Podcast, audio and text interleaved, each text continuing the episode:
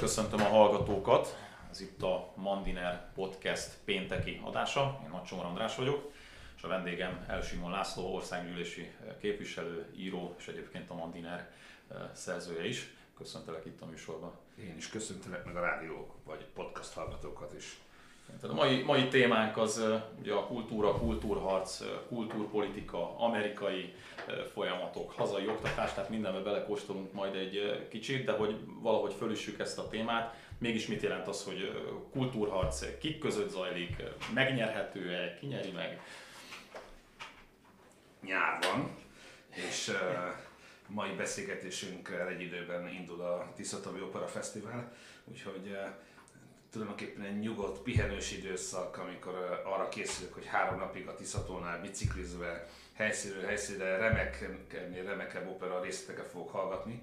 Nehezen állok át a kultúrharcos attitűdre, de ez nem jelenti azt, hogy egyébként a probléma ne lenne valós és ne dübörögne nagyon-nagyon sok súlyos kérdéssel itt folyamatosan az ajtónkon. Úgyhogy nem akarok megkerülni, csak akartam jelezni, hogy azért ilyenkor néha van egy kicsi időnk megállni, és annak is örülni, hogy a kultúra az nem csak a harcról szól, nem csak a küzdelemről, nem csak a, a különböző identitásoknak az egymásnak feszüléséről, hanem remek értékeket, csodás műalkotásokat lehet élvezni, hiszen hihetetlen gazdag a mi magyar kulturális és művészeti életünk. A... Ugyanakkor nem menjünk el amellett, én mindig tágabban értelmezem a kultúrharcot, tehát nem akarom leszűkíteni arra, amit, amit egyébként az ellenfélénk sokszor megteszik, hogy mint hogyha egzisztenciális küzdelmek lennének, és a mieink és az övéik közötti pozíció harc lenne, hogy ki és milyen módon rendelkezik a források fölött, és ki mennyi forrást kap. Mert ez egy nagyon szűk értelmezése a dolognak. Én egy sokkal tágabb dimenzióban értelmezem azt, amit kultúrhasznak nevezünk. Ez pedig nevezetesen az az identitásharc, ami, ami, aminek a keretei messze túlmutatnak nem csak Magyarországon, hanem még az Európai Unió is túl. Tehát inkább azt mondhatnám, hogy a modern nyugati világ és a modern keresztény világon belül zajló vita az, ami engem elsősorban érdekel, és aminek a tétje az én megközelítésemben az, hogy meg tudunk-e maradni annak, aminek szeretnénk. Mi itt például Magyarországon egy alapvetően nemzeti állami keretek között létező modern polgári demokrácia tagjai, akik őrizhetik a saját nyelvüket, kultúráikat, identitásukat. Szerintem ez a legfőbb, a legfőbb kérdés most, és, és minden, minden tágabban értelmezett küzdelem az, az ennek mentén nyeri el az értelmét. És ez egy véges küzdelem, vagy ez a világ mindenség, tehát minden, minden időkben létezett ez a kultúrharc, vagy van egy pont a történelem, amikor ez elkezdődött? Hát ennyire intenzíven biztos, hogy nem, nem zajlott, hiszen most azt, azt éljük meg, hogy éppen azok az értékek kérdőjeleződnek meg, amelyek sok száz éven keresztül nem kérdőjeleződtek meg.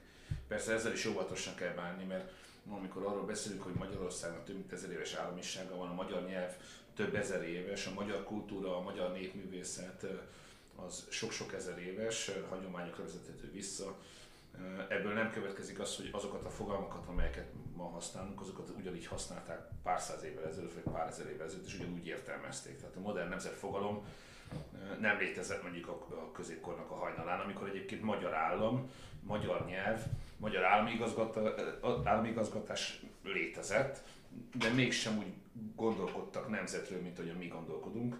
Alapvetően a magyar király fennhatóság alá tartozó, magyarul beszélő csoportokról besz, gondolkodhatunk így innen visszatekintve. Tehát nyilvánvalóan ezért azt mondani, hogy, hogy a modern nemzetállami kereteket felszámolni akaró politikai meg szellemi törekvések jellemezték volna az elmúlt évszázadokat, az több mint vicces lenne. Mindig is voltak identitásharcok, politikai presztis küzdelmek és sok minden más, de azt mondhatjuk, hogy tulajdonképpen jó pár száz év óta a magyar irodalomban, a magyar kultúrában, a magyar művészetben és a magyar politikában. Fontos dolog az, hogy mi itt Közép-Európában önálló nemzeti keretek között saját állammal rendelkezve tudjuk őrizni, ápolni a nyelvünket, a kultúránkat, és ennek a, a megkérdezése most sokkal hangsúlyosabb, mint akár a szovjet időkben, amikor a szovjet érdekövezetbe tartozó uh, szocialista diktatúrának a a, a, az elszenvedői voltunk mi, a szüleink, a nagyszüleink vagy a dédszüleink.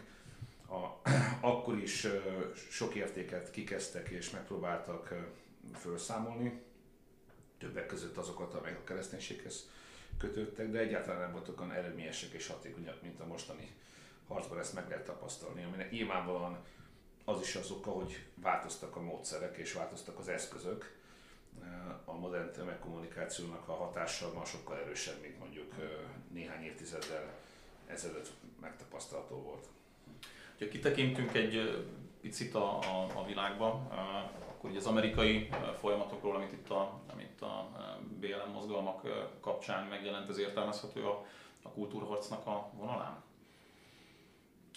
Szobordöntések. Igen, értem, amire gondolsz, és ugye nem olyan régen, nem annyi ebben röviden én is írtam az egyik publicisztikán belül, én ezt rettenetes dolognak tartom, ami, ami zajlik Amerikában, sőt most már Nyugat-Európában is.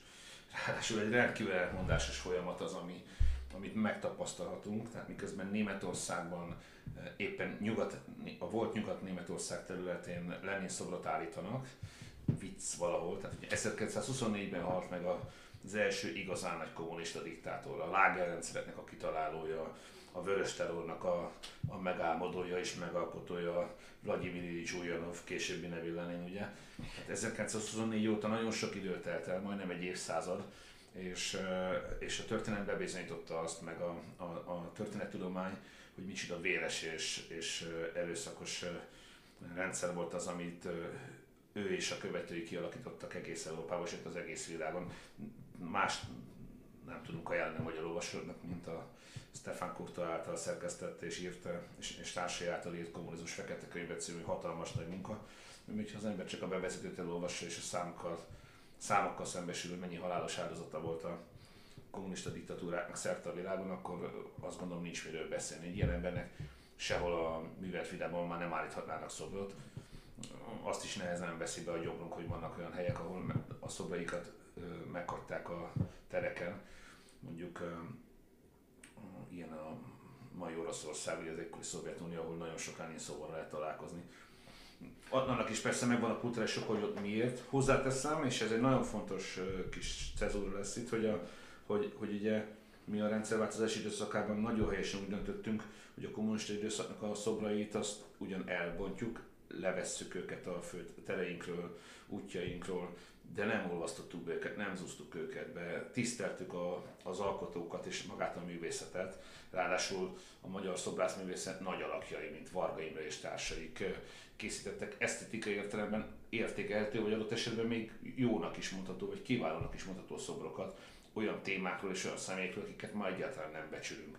De magát az alkotást, azt a minőséget, amely az alkotás révén létrejött, azt, azt nem sértettük meg azzal, hogy, hogy szétszúztuk hogy, hogy leromboltuk, hogy átfestettük, hogy letörtük a fejét, hanem azt mondtuk, hogy ezeket elvigyük be a múzeumokba, illetve vigyük be, vigyük be egy szabadtéri múzeumba, ez a, a, a ma is látogatható nagytértényi szoborpark, de hát a terrorházától a Nemzeti Múzeumig sorolhatjuk azokat az intézményeket, ahol ott vannak ezek a az alkotások. Na igen, de pont, pont ez az, hogy, hogy mondjuk miben más ez, vagy hol van a, hol van a különbség, mondjuk 56-ban ugye a, a, a késő van Jóska ideje lefeküdni, mondták a, a Stalin szoborra a pesti, pesti folklór, és, és ledöntötték a Stalin szobrot. Vagy azt mondod, hogy, hogy ugye el kéne távolítani a Lenin szobrokat, ezt értem, tehát akkor nem, a, nem ledönteni kell, de el kell őket távolítani. Hol húzod meg a, a határt mondjuk az amerikai szobordöntések kapcsán, és, a, és mondjuk ezekkel a... Tehát először is Ugye nem azt mondom, hogy el kéne távolítani a szobrokat, ezzel mi túl vagyunk, hála jó Istennek. Viszont azt mondom, hogy egy békés átmenetben, vagy egy polgári demokráciában, egy jogállamban az emberek nem vernek szét szobrokat, nem gyalázzák meg mások alkotásait. Ez egy alapvető polgári kérdés, de azt is mondhatnám, hogy ez, ez a jogállami normákból következő kérdés. Amikor valaki egy diktatúrában, ezeket az 56-ban Magyarországon kommunista diktatúra volt, diktatúrában a diktatúra egyik legrémségesebb jelképét, ami maga az elnyomásnak a szimbóluma rombolja le, dönti le. Ugye az 1953-ban meghalt Stalinnak a szobrát a felvonulási téren, amikor ott a népharag tulajdonképpen és a, és a népnek a szabadságvágya egyszerre jelenik meg abban a gesztusban, hogy szétveri a Stalin szobrot, az egy teljesen érthető és legitim gesztus. De az nem vandalizmus, azt úgy hívják, hogy forradalom. Ami most Európában és Amerikában látható, az, az a totális vandalizmus, ráadásul nincsen mögötte semmilyen valóságos forradalmi gesztus, hiszen ezek egyébként működő polgári demokráciák, jogállamok, az amerikai alkotmány most már nem csak szavakban, hanem mindenféle eszközzel, legitim jogállami eszközzel biztosítja az egyenjogúságot, a szegregációnak a tiltását és a, a fai megkülönböztetésnek valamennyi forma, fai megkülönböztetés formai formájának a, a gyakorlati elítélését. Tehát az embereknek az egyenjogúságát, ez, ez, ez nem is kérdéses. Egy ilyen helyzetben, egy ilyen helyzetben az, ami Amerikában történik, az, az nem, a, az nem a, a, a polgári demokráciában megszokott, meg elfogadható lépés, az a jogállamiságnak a durva megsértése az én megítélésem szerint. És nem pusztán csak arról van szó, hogy a egykorét művészek életművének munkásságának, az esztétikai minőségnek a meggyalázása, hanem ennél sokkal többről magának a jogállamiságnak, a polgári demokráciának a, a, a, az arcú csapása. Én szerintem, és hogyha persze ezen túlmegyünk és megnézzük, hogy kiknek a szobai döntik le, mikor eh, néhány évvel ezelőtt eh, Miami-ban lefényképeztem, lefényképezkedtem a Columbus szoborral, akkor azzal küldtem a képet haza a lányaimnak, hogy eh, azért küldöm, hogy, hogy legyen egy dokumentum annak, hogy valamikor itt állt egy Columbus szobor, és én itt álltam előtte. Félig viccesen küldtem a gyerekeimnek, Mm, ugye akkor már zajlottak azok a viták a, elsősorban déli államokban, hogy a, az amerikai polgárháborúnak a déli hőseiről készült alkotásokat, azokat le kell venni, vagy nem kell levenni, aztán később ugye le is vettek többet, Lee és a többi szobrát. Akkor, akkor én viccesen mondtam azt, hogy ha ez így folytatódik, akkor előbb-utóbb Kolumbuszt is rasszistának fogják nyilvánítani, mert hogy ő volt az, aki felfedezte Amerikát, és ennek a felfedezésnek a nyomán történt az ami, az, ami történt. Hát lám, most ez meg is történt, nem is éppen a Miami Columbus szoborral, de egy másik Columbus szoborral kapcsolatban a, a, a műalkotás meggyalázását azt megélhették az amerikaiak. Ennek semmi köze nincsen tehát a forradalomhoz, semmi köze nincsen a szabadságjogoknak a kivívásához, főleg egy olyan országban egyébként ezek a szabadságjogok biztosítva vannak. Viszont ugye Amerikában, hogyha már identitásharcokról beszélünk, akkor van egy nagyon durva helyzet, amiről szerintem nagyon kell beszélni, és ebből a szempontból az, amit Orbán Viktor miniszterelnök az elmúlt évtizedben nem egyszer ilyen furcsa elitellenes felhanggal fogalmazott meg, annak a, a valóságossága vagy a, vagy a, a jogosság az most, most bizonyosodott be, hogy az a fajta az a fajta elit. Ugye soka, sokan nem értették ezt az elitellenességét a miniszternek, hogy hát a maga egy kormányfő is az elit része. És Magyarországon ez nyilván így, így is van. Tehát, hogy, hogy, hogy, hogy ezt egy ilyen álszent dolognak gondolták, hogyha valaki az elit ellen beszél, az hogy teheti meg az elit részeként. De valójában itt nem erről van szó, hanem egy olyan elitről, amely, amely egyébként a maga hatalmát azt nem a, a, a, a politikai, demokratikus politikai választásokon nyerte el, hanem a gazdasági hatalmát próbálja indirekt módon politikai hatalommá konvertálni, és ezt a, ezt a befolyást arra is felhasználni, hogy még nagyobb gazdasági hatalomra tegyen szert. Ugye ez az, amire tulajdonképpen ebből a gondolatra alapozva még a pártfinanszírozási rendszert is átalakítottuk Magyarországon, hogy ne tudjon olyan szituáció kialakulni, hogy egy politikai párt gyakorlatilag gazdasági érdekcsoportoknak a hálójába kerülve ne a valóságos nemzeti érdekeket és a egyébként pártpolitikai érdekeket vegye alapul, hanem, hanem, hanem más érdekeket és igényeket kiszolgálva, önmagát eladva és az erveit feladva politizáljon. Na most, hogy érthető legyen, hogy mit akarok mondani, az, az valójában az, hogy, hogy egyre tisztában látszik, hogy Amerikában a, a mostani politikai mozgalom mögött vagy politikainak átszázott mozgalom és vandalizmus mögött olyanok vannak, akik, akik azt gondolják, hogy, hogy jobb azt elhitetni az emberekkel, hogy egyébként nem a, hogy az, az, azok a nyomorúságos helyzetek, amelyek egyébként valóságosak. Hát Amerikában is van szegénység. Amerikában vannak mind a mai napig olyan fekete egyedek, ahol egyébként a, az életfeltételek és az életkörülmények rosszabbak, mint másutt úgy is mondhatnánk, hogy vannak mind a mai napig vérlázító igazságtalanságok, egyébként a világban sajnos sok helyütt és mindenütt.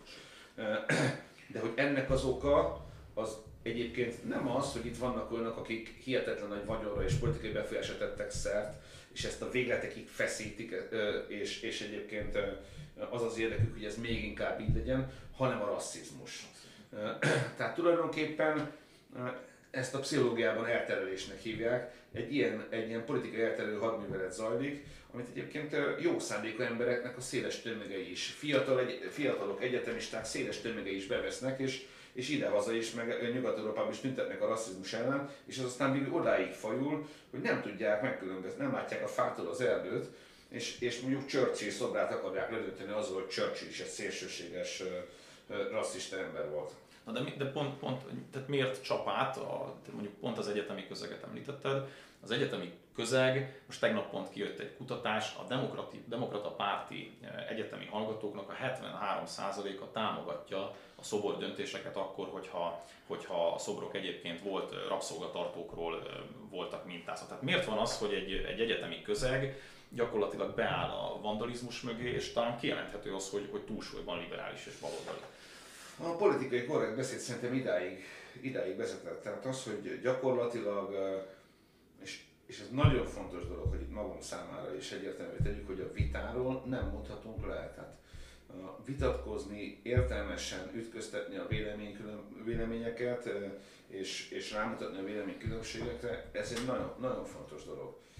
Tehát, ugye mi is megtapasztaljuk azt idehaza a közbeszédben, a, a, a jobb oldalon is, hogy vannak olyanok, akik a polgári oldalnak a, a, a, a mondjuk, hogy kultúrpolitik irányát, azt én nagyon szűk ösvényen szeretnék végigvinni, és azt gondolni, hogy csak az a jó, amit ők gondolnak, és csak úgy lehet, és csak az az érték. Ez, ez, ez mindig katasztrófához vezet. Láttuk már a bolsevizmusnál, láttuk már a náciknál, és egyébként azt kell, hogy mondjam, hogy, hogy egy teljesen új módja a bolsevista logika megjelenésének az, amit Amerikában a politikai korrektség magával hozott. Az, hogy vannak dolgok, amikről nem lehet vitatkozni, én soha nem feltem, amikor egyszer egy tévéműsorban idehaza és György Péter azt mondta, hogy, hogy már pedig tabuk vannak, és, és, és hogy az, azok, tehát vannak dolgok, amikről nem lehet beszélni. Nyilván ez csak addig, amíg a számára fontos, kényes kérdésről van szó. Egyébként minden más, ami nekünk fontos, a mi lelkünknek fontos, a mi identitásunk hozzátartozik, azt gondolkodás nélkül meg lehet kérdezni, sőt nem csak megkérdezni, hanem, gyalázni is lehet. Na most Amerikában ugye az történik most már 20 évtizedek hogy vannak dolgok, vannak olyan tabu, tabuvá vált dolgok, amiket egyszerűen, egyszerűen nem lehet megkérdezni, amiről nem lehet vitatkozni, ahol nem lehet ellenvédelmét megfogalmazni, és abban a pillanatban, hogy te vitatkozni próbálsz, hogy ellenvédelmét megfogalmazni, abban a pillanatban billogot kapsz, ismerjük mi ezt a kommunizmusban, mert azt mondták, hogy ezek a népelenségei, kommunist, vagy uh, kulákok, meg ilyenek, meg olyanok, ugye, és egy pillanatot ki, lehet, ki lehetett őket rekeszteni egy villoggal a,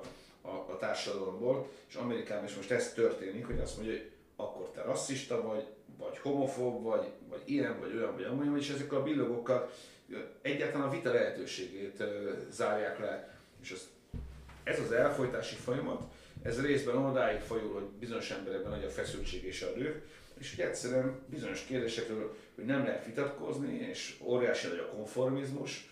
Ugye mindenki azt gondolja, hogy a sikerhez vezető út az, hogy te tulajdonképpen nem, nem, nem mondasz más, mint ami a fősoros számára legitim, ezért, ezért egyszerűen, eh, egyszerűen nem is gondolkodik már bizonyos dolgokon, hanem egyszer, axiomaként fogad el olyan dolgokat, amik egyébként nem axiomák, mert ez nem természettudományos kérdés, hanem ez értékrendi kérdés, ahol ilyen, olyan értelemben axiomákról nem beszéltünk, mint mondjuk a matematikában.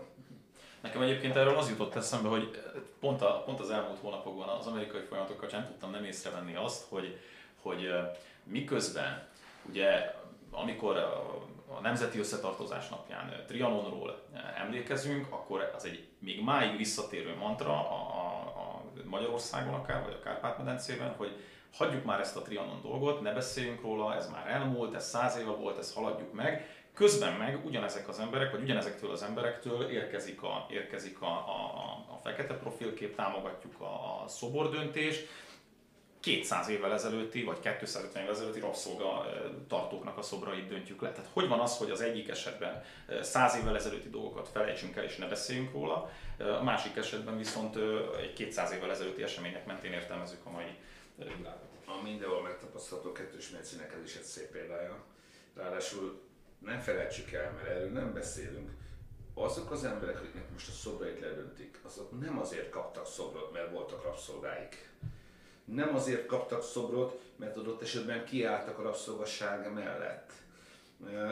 És ráadásul azt kell tisztán látni, hogy nincsenek teljesen tiszta életutak, vagy csak nagyon-nagyon kivételesen ritkán.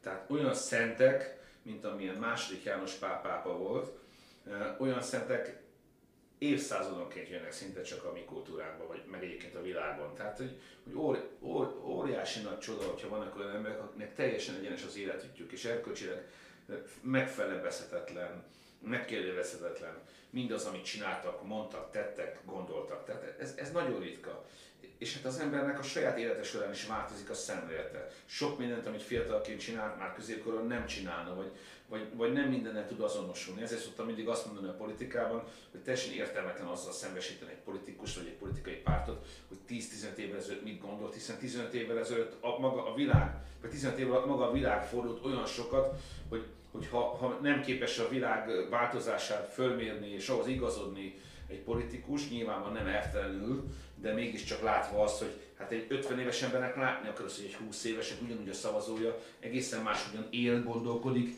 egészen mások a szokásai, a kultúrához való viszonya, e, ezzel kell valamit kezdeni. Ez, ez, ez az ő számára is kihívás, aminek egyébként meg kell tudni felelni, különben megbukik, különben alkalmatlanná válik.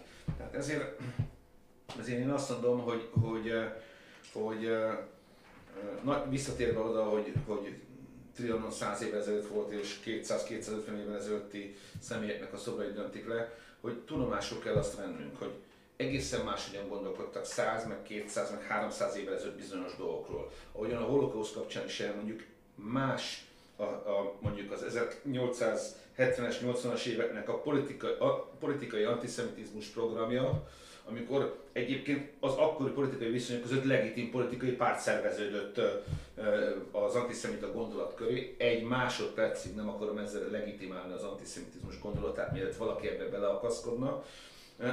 Csak arra akarok rámutatni, hogy a holokauszt előtt egy évszázaddal egészen más volt az antiszemitizmus ennek a jellege és a politikai programja, mint a holokauszt időszakában, ne, napláne azután, tehát nyilvánvalóan a holokauszt után antiszemitizmusról beszélni, vagy antiszemitának lenni, az, az, te, az teljesen elfogadhatatlan dolog. De Nagy Lajos királyt, a középkor lovak királyát ma antiszemitának nyilvánítani, és a szobrát azért levenni valahonnan, mondjuk a magyar történelmi panteonból őt kitagadni, mert egyébként olyan törvényt is elfogadott hozzá hasonló egyébként sok más középkori király, nem csak nálunk, hanem más országokban is, hogy adott esetben kiűzték a zsidó kereskedőket egy városból vagy egy országból, ez nyilván nonsens lenne, mert ott nem azok a megfontolások fogalmazottak meg, mint mondjuk a, a holokausz időszakában. Hát, ezért mindig tudni kell, hogy valamit a saját idejében, a saját korában, az akkori társadalmi fejlettséget, az akkori kulturális viszonyokat, az akkori gazdasági körülményeket figyelembe véve kell vizsgálnunk. Tehát egy 250 évvel ezelőtti jeles amerikai történelmi személyiséget, egy, egy, egy gondolkodót, egy innovátort, aki egyébként a, a, mondjuk a gazdasági teljesítménye, a kulturális munkássága miatt kapott szobrot, azért, azért ignorálni ma, mert egyébként annak idején neki is voltak rabszolgái, mint a környezetében mindenkinek, ez nyilvánvalóan nonsens. De ebből nem következik az, hogy ma egy modern ember az bármilyen módon a rabszolgaság pártján lenne. Hát, hát ez, te, ez teljesen abszurd. Főleg nálunk itt Magyarországon, ahol egyébként rabszolgaság intézménye sosem létezett, ahol egyébként míg mondjuk nem tudom én, a Amerikában még a a, a 60-as években is csak papíron működött az egyenjogúság nálunk, meg ilyen kérdések sosem, sosem vetődtek föl, ahol mondjuk a szegregáció körüli vitáknak a nagy része is elsősorban a, a, a mély szegénységben élő cigányságnak a problémái körül fogalmazódnak meg, egyébként helyesen, hogy ezekről beszélünk. Tehát, hogy, hogy nem is értem, hogy, hogy, hogy, hogy, hogy, hogy, hogy hogyan lehet, hogyan lehet egyébként ilyen módon, ilyen kettős mércében megközelíteni ezeket a problémákat. Vészesen fogy az idő, de két kérdést még muszáj föltennem, tehát ezeket majd talán egy 5-6 percben próbáljuk összefoglalni így együtt. de ez kicsit más téma, de azért nagyon szorosan kapcsolódik. A Scruton, Roger Scruton mondta, pont a, a bal és liberális oldalon ez a sokszor intellektuálisan kiüresedett mantráknak a, a ismételgetése kapcsán egy idézet, hogy persze, mert ezeket a visz, visszhangkamrákat a balosok uralják, és ahhoz, hogy tud miben tévednek ezek a balosok, könyveket kell olvasnod. Ez viszont kemény munkát feltételez, ahhoz pedig alázatra van szükség. És nekem ez onnan, onnan jutott eszembe, hogy pont most voltál egy, egy axioma vitán, és ott talán valamilyen olyan kérdés érkezett, igaz nem pont a könyvolvasás kapcsán, de a, a kultúrának a klasszikus helyein, tehát a színház, a, a múzeum, hogy hogy mintha ezek versenyeznének a, a modern technikával, a mobiltelefonokkal, nem tudom, és azt tudod, hogy nem érdemes szembeállítani ezt a két dolgot, és talán még egy, egy olyan példát is hoztál, hogy amennyit te olvastál fiatal korodban, azt mondjuk a saját gyerekeid, de már nem tudod ugyanúgy megcsinálni, de az a fontos, hogy valahogy ez a nemzeti érzület, meg a, meg a tudás átjöjjön. De átjöhet ez a tudás, anélkül, hogy ezt a munkát elvégezzük, az olvasásnak a, a, a munkáját? Mert ez egy valós probléma. Ez, ez egy rendkívül súlyos kérdés. És szerintem a következő évtizedeknek a, az egyik legfontosabb kérdése ez lesz, hiszen és főleg akkor, hogyha ha, ha mi politikai táborunk az még a, a valóságos politikai hatalmát, a kormányzati pozícióját hosszú éveken vagy több cikluson keresztül meg tudja őrizni, akkor azt gondolom, hogy, hogy ennek kell a politika fókuszába kerülnie, mert az, hogy a, a Magyar infrastruktúra, Magyarország infrastruktúrát rendbe tesszük, az egy alapkérdés. Igen, egyetértek a miniszterekkel, ne legyen olyan megyei város, amelyik nem érhető egy gyorsforgalmi úton. Igen, mindenki számára biztosítani kell a modern egészségügynek valamennyi áldását. És sorolhatnám tovább. Tehát az infrastruktúra, az, a normális életkörülmények biztosítása az alapkérdés. Magyarország gazdasági stabilitása, a munkahelyek teremtésének és megőrzésének a kérdése ugyanilyen fontos. Szóval sorolhatnánk végig azokat a kérdéseket, amelyekben egyébként nagyon komoly eredményeket mutatott föl a polgári kormányzás az elmúlt évtizedben. De egyébként hosszú távon mégiscsak az lesz a kérdés, hogy a társadalomban nem csak a, a munkaerőt kell újra reprodukálni, nem, nem csak a munkaerőt kell reprodukálni, új, újra nélkül, igen. Népköztársaság. A, hanem, ha, tehát nem csak arra van szükségünk, hogy, hogy, hogy ilyen jó marxista megközelítésben a, a termelőerők mindig rendelkezésre álljanak, a, hanem, hanem arra is szükségünk van, hogy a, a, a nemzeti identitást, a nemzeti gondolatot, a nemzeti eszmét őrző, kiművelt fők is újra termelődjenek, hogy ilyen, ilyen technokrata szóhasználattal éljek. És, és ez, ez ma a legnagyobb kérdés, hogy hogyan tudjuk megtenni, az olvasás háttérbeszorulásával, a, a, a rendkívül erősen érezhető multikulturális változásokkal, amik ellen egyébként én nem vagyok, tehát én szeretem az amerikai kultúrát, a tömegkultúrának számos produktumát nagyon szívesen hallgatom, nézem, olvasom, tehát nincs ezzel önmagában semmi baj, de azt, azt egy valóságos problémaként élem meg, hogy mindaz, ami egyébként az én identitásom része lett, vagy ami formálta az én identitásomat, az, az hogyan adható tovább a következő nemzedékek számára, meg az őket követő nemzedékek számára, és hogy vajon, ez, ez az olvasás visszaszorulásával valóban megoldható lesz-e. Mert hogy az olvasás vissza fog szorulni, az, az, az nem kérdéses szerintem. Még csak azt sem mondanám, hogy ez, ez lesz a világ legnagyobb tragédiája, mert, mert egyébként egy nagyjából 200 éves időszakról beszélünk, amikor az olvasás ennyire központivá vált, és azt se felejtsük el, hogy még 100 évvel ezelőtt a magyar társadalomnak egy jelentős része analfabéta volt, tehát egyáltalán nem olvasott.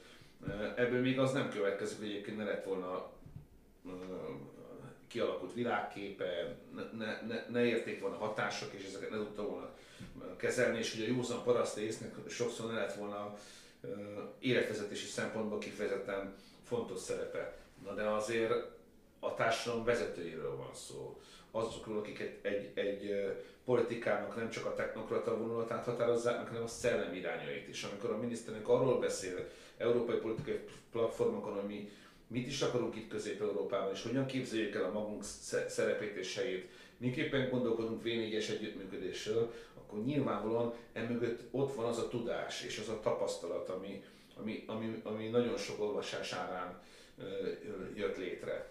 És ez a nagy kérdés, hogy ezt meg tudjuk-e őrizni. Hát én reménykedem, és egyetlen egyet tudok tenni, e, erről minél többet beszélni, megírni, és a gyerekeimet is arra ösztönözni, hogy, hogy művelet és a világot összetetten néző polgárok legyenek. Akkor ez a minél többet beszélni róla kritériumnak most már tovább nem tudunk megfelelni, mert hogy kifutottunk az időből, bárhogy egyébként nagyon sokáig lehetne ezt boncolgatni. Köszönjük szépen, hogy elfogadtad a meghívást. Köszönöm én is. A hallgatóinknak pedig köszönjük a figyelmet, és legközelebb kedden találkozunk. Addig is minden jót kívánok a viszonthallásra.